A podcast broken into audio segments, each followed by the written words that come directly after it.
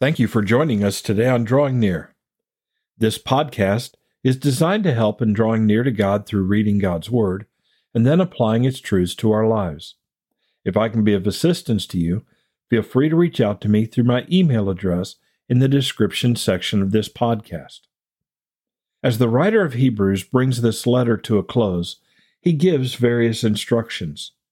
In the first several verses, there are moral instructions instructions regarding purity. Today on Drawing Near, we are encouraged in our relationships with church leaders.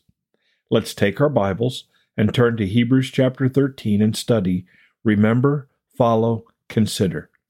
And as we prepare for today's study, let's pray together. Father in heaven, we thank you for this day. We thank you for this opportunity that you give us to continue to walk in relationship with you. We thank you for the faith that you have given us in Jesus Christ, for the way you have drawn us into salvation, for your indwelling Holy Spirit, and the way the Holy Spirit convicts us of sin and convinces us of truth and encourages us in holy living.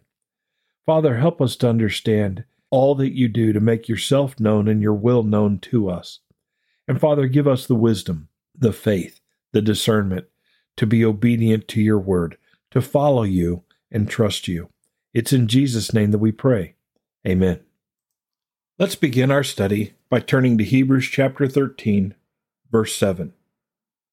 Verse 7 reads Remember those who rule over you, who have spoken the word of God to you, whose faith follow. Consider the outcome of their conduct. Now, this is a passage of Scripture that I normally would not focus on. It seems to be somewhat self serving. And yet, these kind of instructions and encouragements are in the Bible. And maybe the condition of the church, maybe the way relationships exist in the church between the people and the pastor, maybe they've been affected by many pastors not preaching this or not teaching this or not teaching it accurately. We need to understand God has a lot to say about the body of Christ.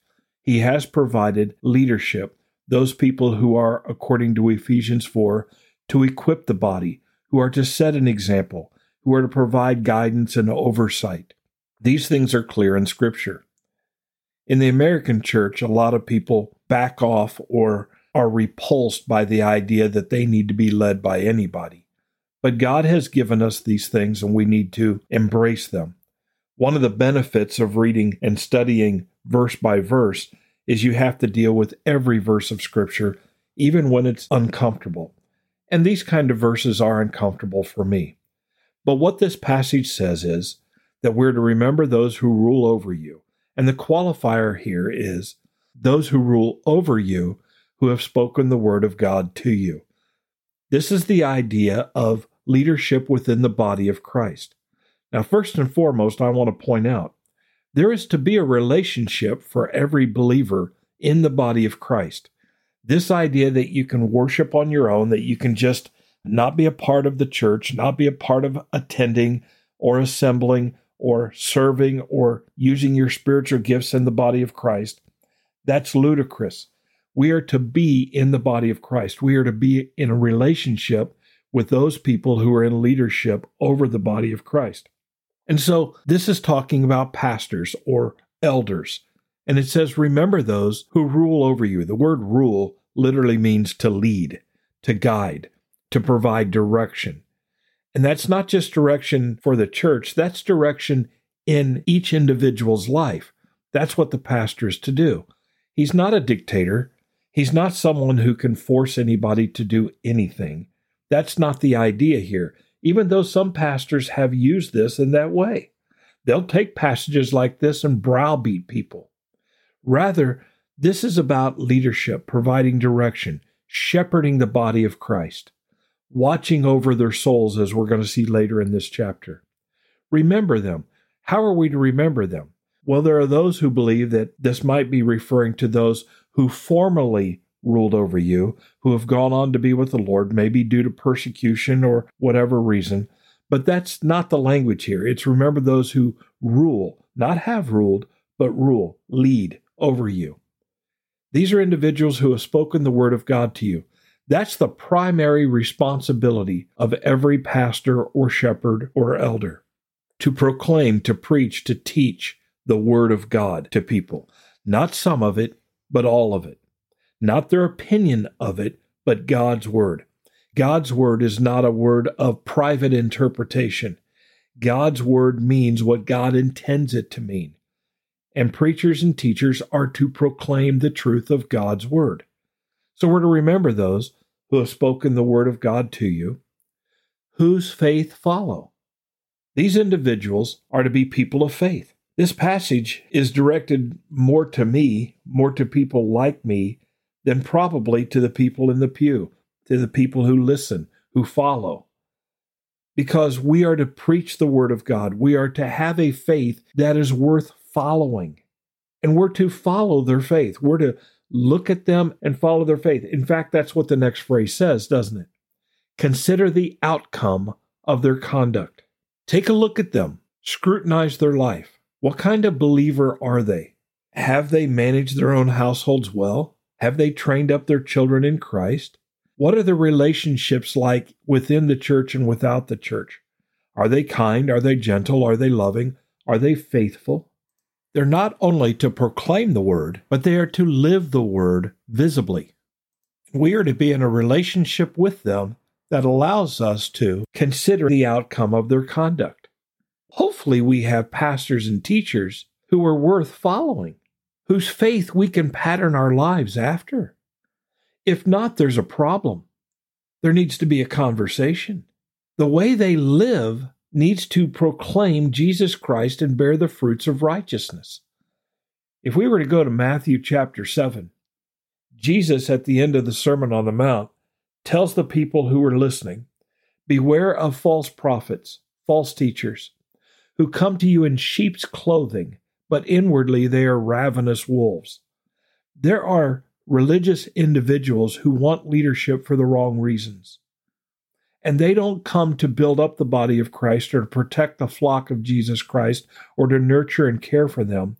They come feeding off of them. They come to take from them. Jesus goes on and says, You will know them by their fruits. Then he says, Do men gather grapes from thorn bushes? No. Or figs from thistles? No. Even so, every good tree bears good fruit, but a bad tree bears bad fruit. A good tree cannot bear bad fruit, nor can a bad tree bear good fruit. In other words, you're going to be able to look at the conduct of your leader, of your pastor, of your teacher's life, and see whether or not they are worth following. They are individuals who bear good fruit. Every tree that does not bear good fruit is cut down and thrown into the fire. Therefore, by their fruits you will know them. John tells us in his letter in 1 John that we are to try the spirits to see whether they are of God. Jude talks to us about apostate leaders within the church, false leaders who make promises, but inwardly they are greedy and self serving. We need to be aware of all of these things and yet be faithful to remember those who rule over you. Pray for them, consider them, love them, support them, and whose faith follow considering the outcome of their conduct. Paul says something very unique in one of his letters. He says, You know the pattern of life that I have lived. Then he says, Follow it. what a challenge to be someone within the body of Christ who has responsibility to teach, to shepherd, to lead, and then to look at people and say, Listen, I'm following Jesus. I'm doing what I'm supposed to do. You follow me. I am a visual representation of Christ in your life. What a challenge. What a level of responsibility. I hope that you pray for your pastors. I hope that you encourage them in the faith, not just pat them on the back all the time. Frankly, pastors don't need that nearly as much as what they or others might think. What they need is to be encouraged in righteousness and holiness. They need to be upheld before God and they need to be supported as we all seek to walk with Christ day by day. Father in heaven, thank you for these words, as challenging as they are. They call to my mind the words that you give to parents and their children that we're to honor our fathers and mothers, that we are to respect and revere them. There's to be a reverence relationship between husband and wife, loving relationships. The body of Christ is no different. We need to honor those in authority over us, but they need to follow Christ and be individuals who merit such honor. But that's your responsibility, as Jesus says in Matthew 7. Those who do not bear good fruit will be cast into the fire. Father, you are an honest and a good and a holy judge. I pray that you will guide your leaders, guide your teachers, your pastors, elders, to be the individuals, the men of God that they're supposed to be. And I pray that within the body of Christ, there will be a discernment, an understanding, a love and affection for what you're doing within the body in every way, shape, and form. Be with your people, love them, guide them, build up your church in the most holy faith. We ask these things in Jesus' name. Amen. Thank you for studying with us today. You can subscribe to this podcast on Apple Podcasts, Google Podcasts, or Spotify. Drawing Near is a ministry of FBC Tipp City based on the promise that if we will draw near to God, He will draw near to us.